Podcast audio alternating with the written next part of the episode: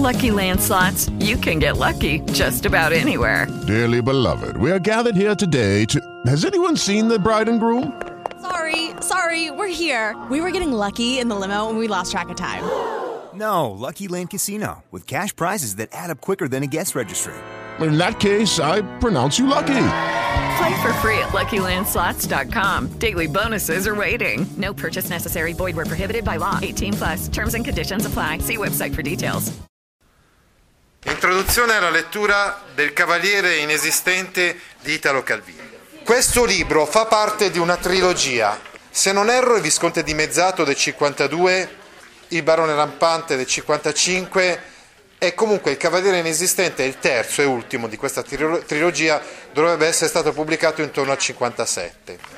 Quindi 3 romanzi sui nostri antenati, quindi su un qualcosa che riguarda il nostro passato.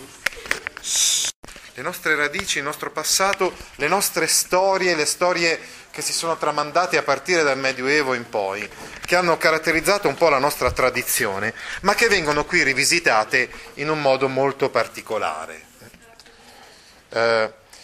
Siamo ormai quindi verso i mitici anni 60, gli anni del grande boom economico, eccetera, ma Italo Calvino in un certo senso... Proprio con questo romanzo mi sembra che voglia colpire alcuni dei modi di vivere della gente indirettamente, cioè parlandoci pure di cavalieri, di paladini, di Carlo Magno, eccetera, eccetera. Mi sembra che voglia parlare della società del suo tempo, che poi è anche la società del nostro tempo. Allora, mi sembra, dicevamo, che in questo romanzo Italo Calvino ci voglia far riflettere, ad esempio, sul lavoro. Allora c'era un po' questo mito del lavoro, no? Quindi c'era il boom economico, tutti quanti avevano da lavorare, trovavano lavoro senza problemi e si immergevano totalmente nel lavoro.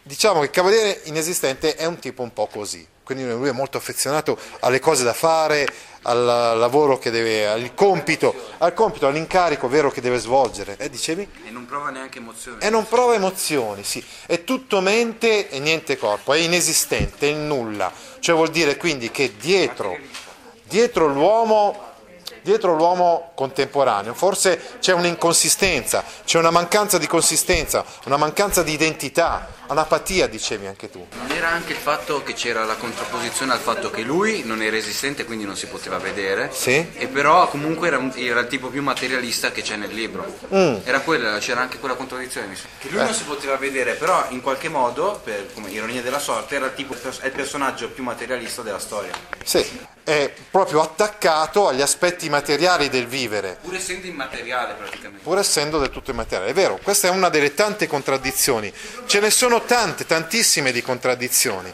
Quindi abbiamo detto che c'è un'esteriorità, ma non c'è la persona, non c'è la consistenza, la sua armatura è lucente, ma dentro l'armatura non c'è niente. Lo stesso Carlo Magno, se avete letto l'inizio di questo romanzo, fa una figura un po' barbina, no? È diventato un po' un vecchio, un po' debosciato, insomma, che passa in rivista i suoi paladini. I paladini, vi ricorderete, nella descrizione iniziale soffrono il caldo perché sono lì già da 3 ore ad aspettare che arrivi il re. E quindi la storia, la vicenda continua con tutti questi giochi, tra l'altro anche spesso... Come dire, ci sono dei riferimenti all'attualità, insomma, anche nella stessa rivista dei Paladini. Come Agilulfo è tutto mente e niente corpo, così il suo scudiero, Gurdulù, è invece tutto corpo e niente mente, quindi un po' un matto, un po', tra l'altro chiamato in svariati modi lo scudiero Gurdulù, anche in altri modi. Poi c'è Rambaldo, che è un cavaliere che vuole vendicare, che vuole... Non lo chiamano Gurdulù, lo chiamano... Gurdulù ogni persona che incontra ogni persona che incontra lo chiamano in modo diverso. Poi ricorderete anche Rambaldo, il cavaliere Rambaldo, che vuole vendicare la morte del padre, il marchese Gerardo di Rossiglione. E poi la donna, ecco, il rapporto fra l'uomo e la donna. Anzitutto Bradamante. E poi insomma, Suor Teodora, scopriremo che Suor Teodora è Bradamante, eccetera. A un certo punto si dice, ad esempio, a pagina 45, «Così sempre corre il giovane verso la donna» è quasi una citazione ariostesca. Infatti Calvino era un grande lettore di Ariosto, cioè dell'Orlando Furioso, e nell'Orlando Furioso c'è proprio la ricerca della donna, la quest, insomma l'inseguimento di Angelica, eccetera. Ma è davvero amore per lei a spingerlo. I cavalieri cercano la donna davvero perché sono innamorati della donna, o non è amore soprattutto di sé, ricerca di una certezza di esserci? Ecco, c'è sempre questo inseguimento, questo tentativo meglio di avere una consistenza propria. E proprio paradossalmente, più si cerca di avere una consistenza, più ci si accorge che non si ha questa consistenza, non si ha identità. La certezza di esserci solo la donna gliela può dare, no?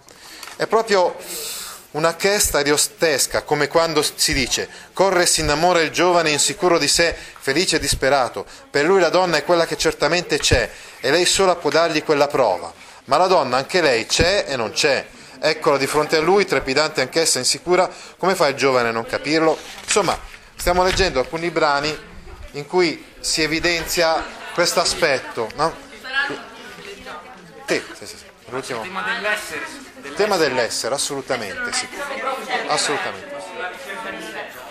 Assolutamente, una ricerca di sé. Ricerca della donna per ricercare se stessi. A un certo punto compare un altro cavaliere, che è Torismondo, il quale dice che Agilulfo non è un vero e proprio cavaliere, non può essere paladino di Carlo Magno, perché Agilulfo non avrebbe... non è vero che ha sposato Sofronia, che non è vero che Sofronia era vergine, eccetera, eccetera.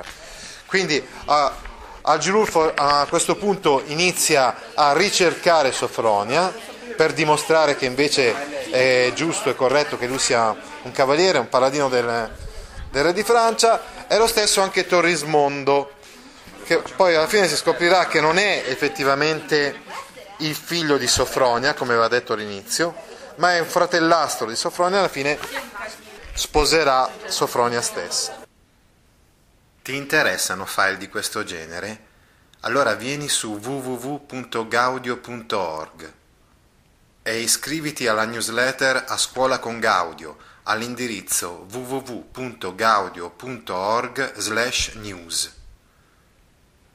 Hey guys, it is Ryan. I'm not sure if you know this about me, but I'm a bit of a fun fanatic when I can. I like to work, but I like fun too. It's a thing. And now the truth is out there. I can tell you about my favorite place to have fun. Chumba Casino. They have hundreds of social casino style games to choose from with new games released each week. You can play for free anytime, anywhere. And each day brings a new chance to collect daily bonuses. So join me in the fun. Sign up now at ChumbaCasino.com. No purchase necessary. VGW Group. Void where prohibited by law. See terms and conditions. 18+.